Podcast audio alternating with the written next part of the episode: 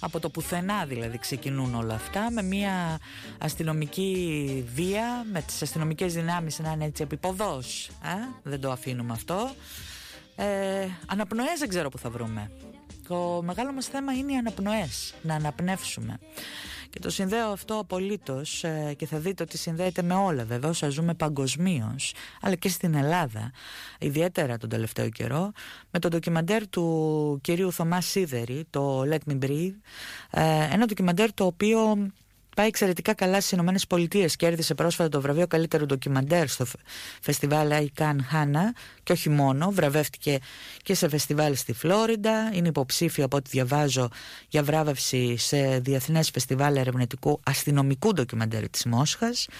Ε, τι άλλο να ζητήσει κανείς. Το θέμα είναι να βγαίνει, να μοιράζεται, να το βλέπει ο κόσμος. Κύριε Σιδερή, φαντάζομαι έτσι δεν είναι. Καλησπέρα σα και να το δουν και στην Ελλάδα. Αμήν, καλό αμήν. Απόγευμα, καλό απόγευμα στο κόκκινο, στην κόκκινη ομπρέλα και φυσικά στην αγαπημένη μου πόλη τη Θεσσαλονίκη. Να είστε καλά.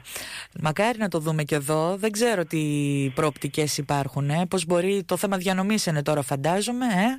Και ναι, να το δούμε στις αίθουσες, βέβαια. Είναι παραγωγή, mm-hmm. οπότε είναι λίγο δύσκολο. Ναι. Αλλά ελπίζω και θα το ήθελα και εγώ, γιατί είναι η χώρα που ζω, η χώρα που ε, βέβαια. Ε, βέβαια.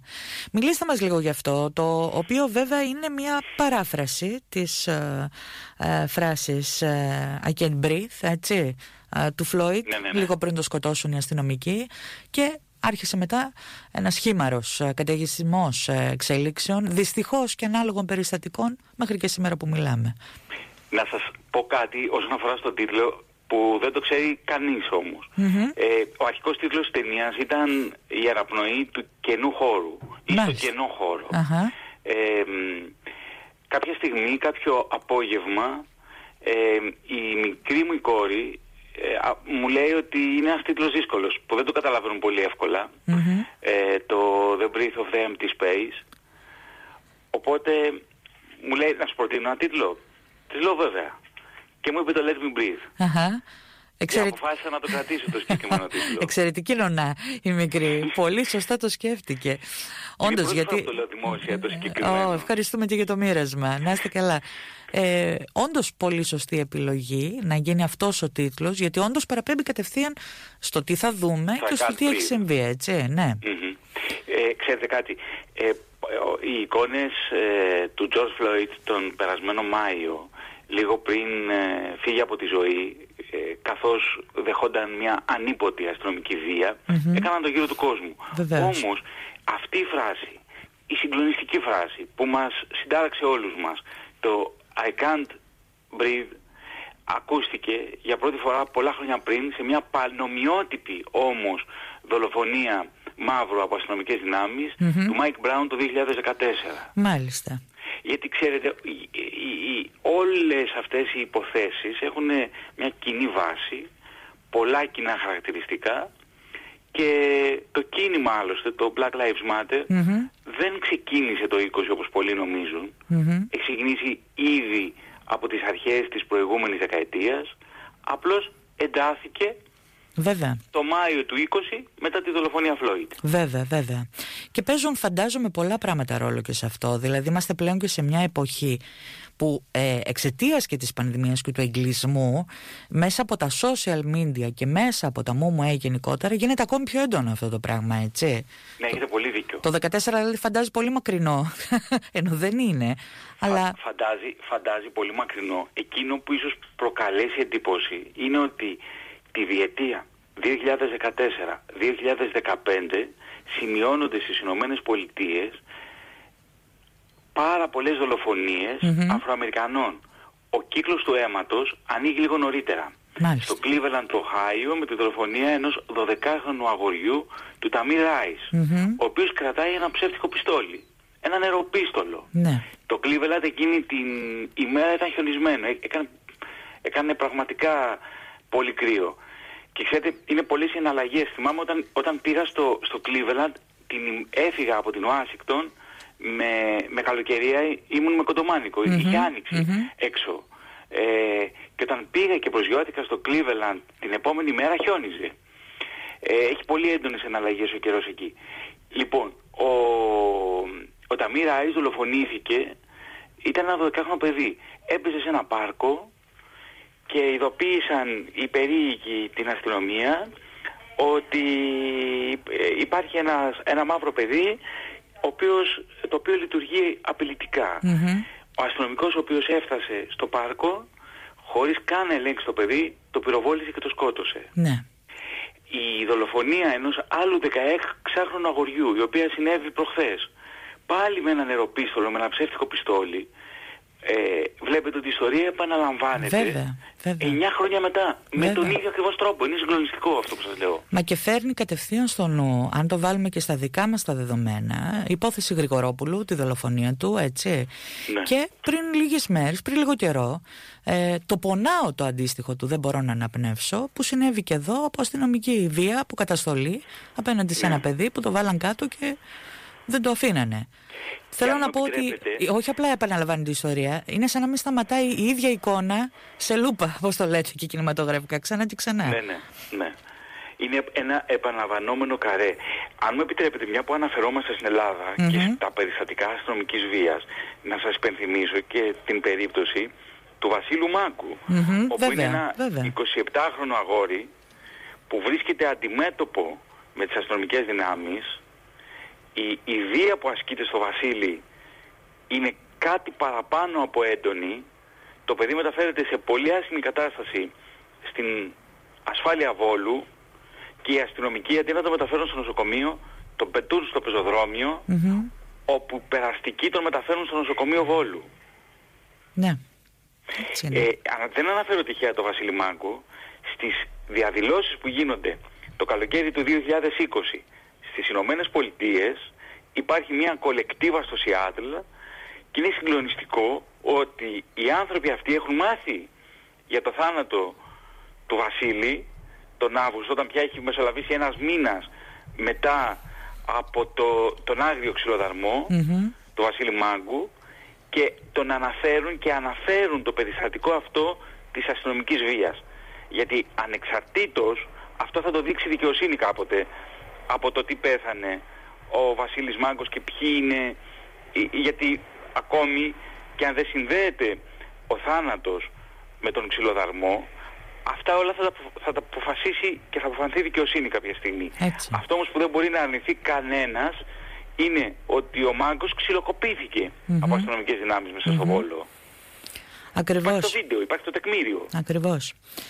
Κύριε Σίδερη, σκέφτομαι πόσο σπουδαίες ψηφίδες της ιστορίας με γιώτα κεφαλαίο αποτελούν ντοκιμαντέρ και σαν το δικό σας.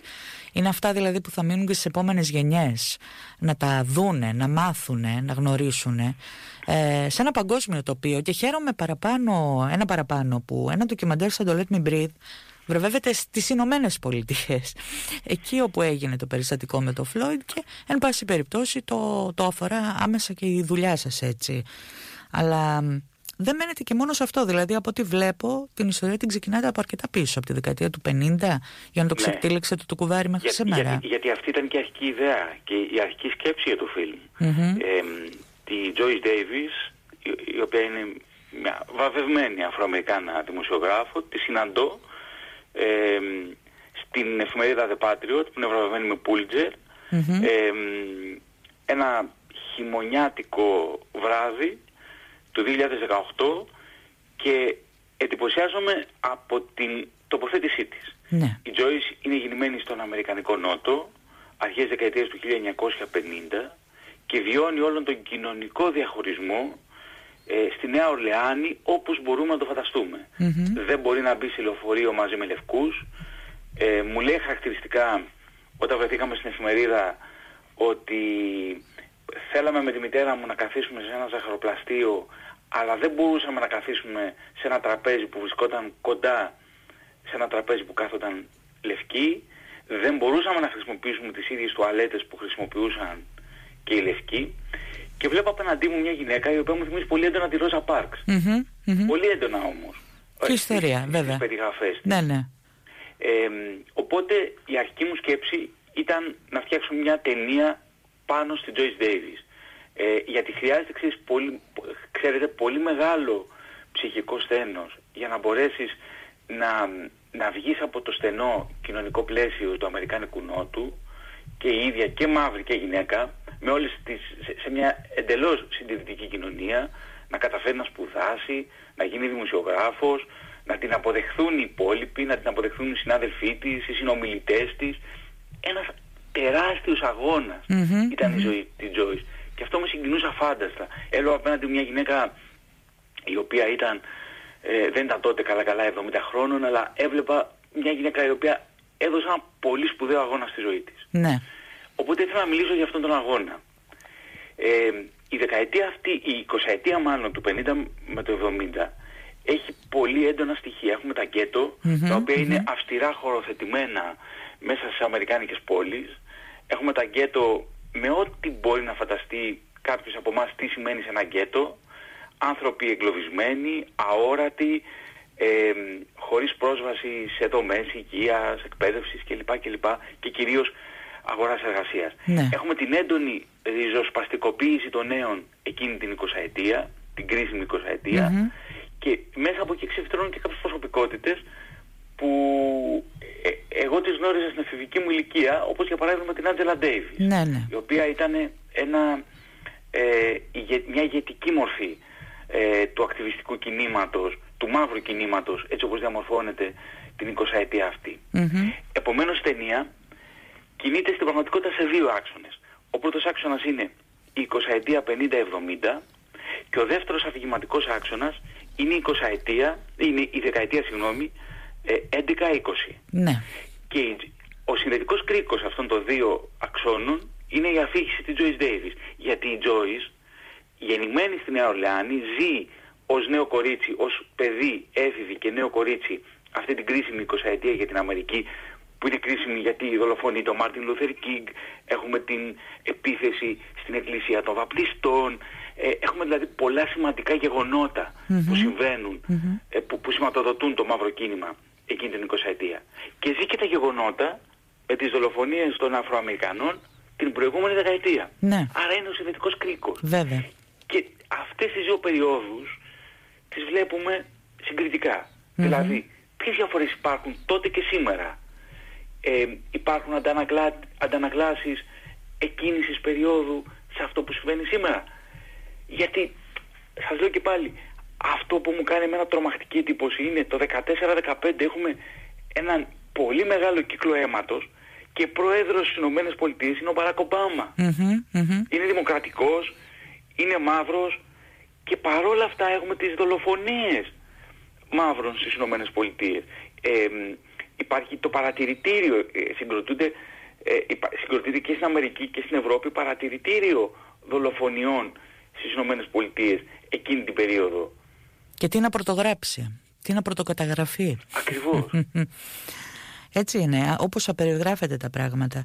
Δεν ξέρω κύριε Σιδέρη, ε, ο ρατσισμός και η βία δεν έχουν να κάνουν μόνο με το χρώμα βέβαια, το συναντάμε σε πάμπολα επίπεδα, δηλαδή ακόμη και με το μέγιστο θέμα, την πληγή του, του προσφυγικού, ε, γιατί ασχολήστηκε με αυτό και σε άλλη ταινία, ε, που ήταν και στην, ε, στην Καταλωνία, στο, Φεστιβάλ Ανθρωπίνων ναι. Δικαιωμάτων, το θολό ποτάμι του Μπασίμ. Σωστά. Ε, είναι επίσης μεγάλες πληγές της ανθρωπότητας αυτές. Και ώρε-ώρε σκέφτομαι ότι δεν θα τελειώσουν ποτέ. Ο μεγάλος αγώνας είναι να τις συρρυκνώνουμε όσο γίνεται, να μην παίρνουν τεράστια έκταση, να μην απλώνονται ανεξέλεκτα. Ε, γιατί έχουμε και μια άνοδο της ακροδεξιάς εδώ και χρόνια, έτσι, μεγάλος φόβος και τρόμος. Ποια είναι η δική σας η αίσθηση, δηλαδή αυτό το πράγμα πώς εξελίσσεται; Σε ναι, πάρα πολύ θολές εποχές που ήρθε και η πανδημία βέβαια και μας το έκανε τώρα δεν ξέρουμε από πού να το πιάσουμε. Ναι, γιατί, γιατί οι ανυπεράσπιστοι και οι ευάλωτοι άνθρωποι έγιναν, βρέθηκαν σε ακόμη δυσχερέστερη θέση.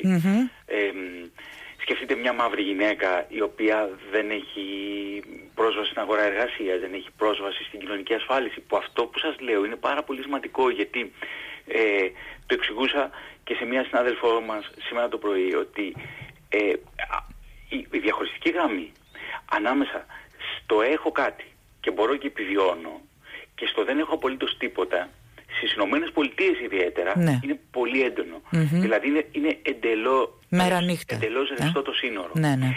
Θα ήθελα όμως, αν μου επιτρέψετε, να σας πω λίγο πίσω πριν από το 1950. Συνο, συνομιλώντας με την τελευταία επιζήσασα του Τερέζιεσταν, που ήταν ένα ε, γκέτο εκτοπισμού λίγο έξω από την Πράγα, την Άλλη Χετσόμερ, η άλλη λέει χαρακτηριστικά. Δεν μπορούσα να μπω στο πάρκο με το γιο μου το Ράφι το 1938 γιατί οι Ναζί, το 39 συγγνώμη, που μπήκαν στην Πράγα τοποθέτησαν μια ταμπέλα και είπαν απαγορεύεται να μπαίνει η Εβραία με το παιδί της. Και σας ρωτώ, ποια είναι η διαφορά που βιώνει η, η, η Άλης το 1939 στην Πράγα όταν οι Ναζί έχουν μπει στην Τσεχοσλοβακία με, την, με αυτό που βιώνει η Joyce Davis στα τέλη της δεκαετίας του 1950 ως παιδί που δεν μπορεί να χρησιμοποιήσει την ίδια τουαλέτα με τους λευκούς. Ε, Ο ρατσισμός έχει ισχυρές ρίζες.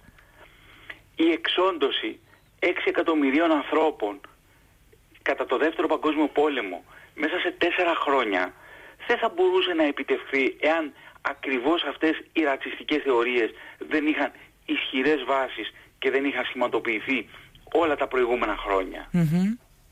Αυτές ακριβώς αντανακλάσεις ούτε ε, μπορούμε να πούμε ότι εξαφανίστηκαν εντελώς από τη γη. Ίσα ίσα που η φτωχοποίηση, ο εγκλωβισμός, ο αποκλεισμός των ανθρώπων από, από, τις, από αυτό που λέμε πολύ απλά δημόσια, από δημόσιες δομές υγείας, από την αγορά εργασίας κλπ.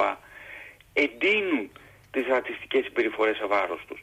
Γιατί, θα ρωτήσει κάποιος, μα γιατί οι, οι αστυνομικές δυνάμεις ε, εκτελούν εν ψυχρό Αφροαμερικανούς, Λατινο, Λατινογενείς ή Ιθαγενείς στις Ηνωμένες Πολιτείες. Για ποιο λόγο το κάνουν; Γιατί δεν εκτελούν με την ίδια ευκολία, για παράδειγμα, ένα Γιατί θεωρούνται ζωές χωρίς καμία αξία. Ε, βέβαια. Έτσι είναι. Δυστυχώς έτσι είναι. Δεν μπορούν καν να ανακυκλωθούν. Είναι εντελώς κοινική αυτή η λογική, αλλά έτσι είναι όμως. Έτσι λειτουργεί το έγκλημα όμως, κοινικά. Γιατί για εγκλήματα μιλάμε τώρα, έτσι, της ανθρωπότητας και στην καθημερινότητά μας, δυστυχώς. Μικρότερα ή μεγαλύτερα, ε. Ε, οπότε, οπότε δεν, δεν, προχωράμε με αυτά. Ανθρώπινη φύση, τα σκοτάδια και το φως που λέω εγώ, θα τα έχει πάντα μέσα της.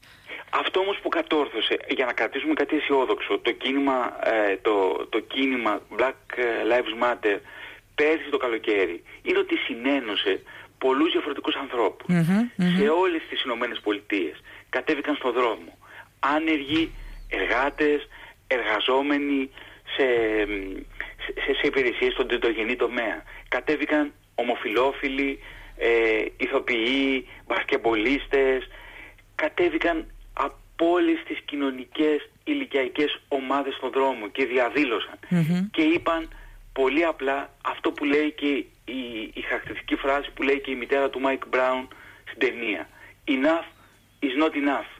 Αυτό που λέμε αρκετά ως εδώ ναι. δεν είναι ποτέ αρκετό. Έτσι. Ποτέ, ποτέ. Τι να πω, να, να πάρει τόσα και άλλα τόσα βραβεία και αυτή η ταινία σας, το αξίζει, αλλά δεν είναι μόνο και το ζήτημα, να τη δουν όσο περισσότερο γίνεται. Η, η ταινία καταγράφει μια κοινωνική πραγματικότητα και καταγράφει μια αφήγηση και είναι ένα, ένα τεκμήριο ίσως για τα γεγονότα που έγιναν και, και τωρα Αλλά μέχρι εκεί το θέμα είναι το πώς μπορούμε εμείς να είμαστε ενεργοί πολίτες, να λέμε όχι στη βία, όχι στο ρατσισμό και αυτό να το εννοούμε και να το κάνουμε καθημερινό βίωμα και πράξη. Ακριβώς. Και αυτό κρατάμε κύριε Σίδερη. Έχετε συγχαρητήρια από κροατές για όλα όσα λέτε και για την ενημέρωση. Μακάρι να δούμε το φιλμ και εδώ στη Θεσσαλονίκη. Στη Θεσσαλονίκη, στην Ελλάδα. Αλλά τώρα Θεσσαλονίκη μου θα μας ενδιαφέρει γιατί έχει το φεστιβάλ ντοκιμαντέρ, ξέρω εγώ, θα μπορούσε, λέω εγώ τώρα. Εν πάση περιπτώσει, ε, να είστε καλά να δημιουργείτε. Με την πρώτη ευκαιρία, πολύ θα ήθελα να τα μόσουμε και από κοντά εδώ στο στούντιο και να τα πούμε. Να είστε καλά κι εσείς, δημιουργικότατος. Θα ακούσουμε ένα θέμα μουσικό από την ταινία σας, έτσι. Ναι ε, μουσική που την έγραψε ο βραβευμένος με γκράμι, Έλληνα συνθέτης, ο Θανάσης Σαλατάς. Ναι, ναι, ο Θανάσης Σαλατάς. Είναι η τρίτη ταινία που συνεργαζόμαστε. Ευχαριστώ που μου στείλατε και το ηχητικό. Ε, και καλή συνέχεια, καλή δύναμη και τα ξαναλέμε. Σας ευχαριστώ θερμά, καλή συνέχεια και σε εσάς. Καλό απόγευμα στους ακροατές. Να είστε καλά, καλή συνέχεια. Γεια χαρά.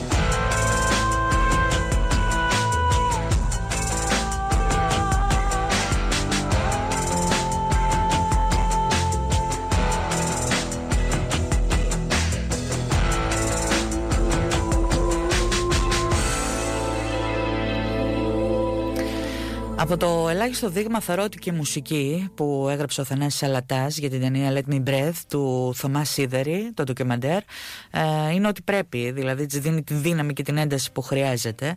Μακάρι να το δούμε και στην Ελλάδα. Και ευχαριστώ πολύ το φίλο Γιώργο που σημείωσε ότι η αφύλακτη διάβαση είναι η εκπομπή ντοκιμαντέρ που κάνει ο Θωμάς Σίδερης, πρέπει να σας πω, στο πρώτο πρόγραμμα, έτσι.